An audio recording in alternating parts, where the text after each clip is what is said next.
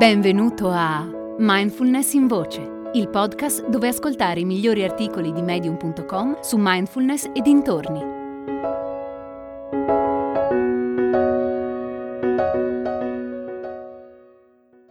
A cuore aperto e in presenza sono con te di Katrin Rosenberg. Molti di noi, in questo periodo, stanno vivendo una situazione del tutto nuova, mai vissuta prima. E questa situazione può generare emozioni di ogni tipo. Paura, panico, ansia, incertezza. Emozioni comprensibili in tempi in cui sembra essersi smarrita ogni forma di stabilità Molti di noi hanno la fortuna di non aver mai vissuto una guerra, di non aver mai avuto la propria vita completamente devastata.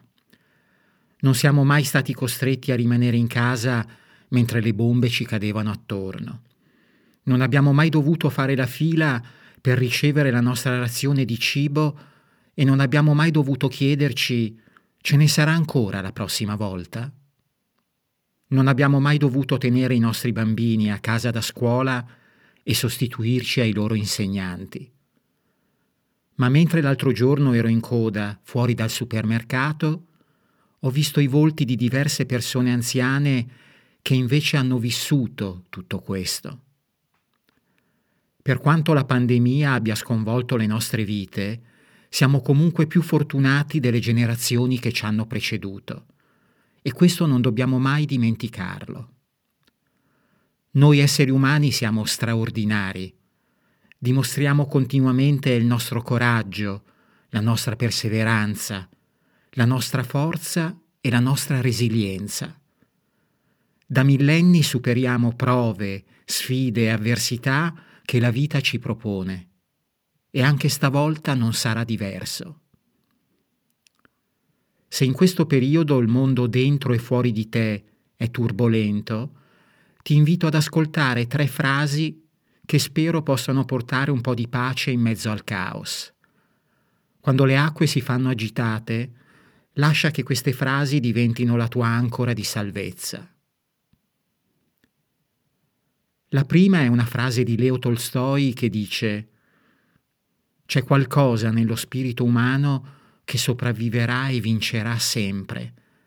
Nel cuore dell'uomo arde una piccola ma luminosa fiammella che non si spegnerà mai, a prescindere da quanto buio diventerà il mondo.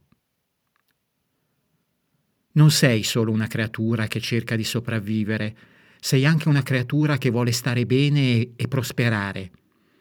Hai sempre dimostrato che, a prescindere dalle difficoltà della vita, tu non molli mai.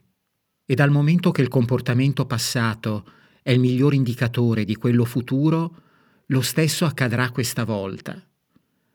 Sei molto più forte di quanto credi e nonostante la situazione attuale sia difficile e complicata, la fiamma che arde dentro di te non può essere spenta. La luce ritornerà, non dimenticarlo mai. La seconda frase è di Martin Luther King e dice la vera misura di un uomo non si vede nei suoi momenti di comodità e convenienza, bensì tutte quelle volte in cui affronta le controversie e le sfide. Una vita facile non ci dice niente di noi stessi. È nelle situazioni difficili che possiamo veramente capire di che pasta siamo fatti.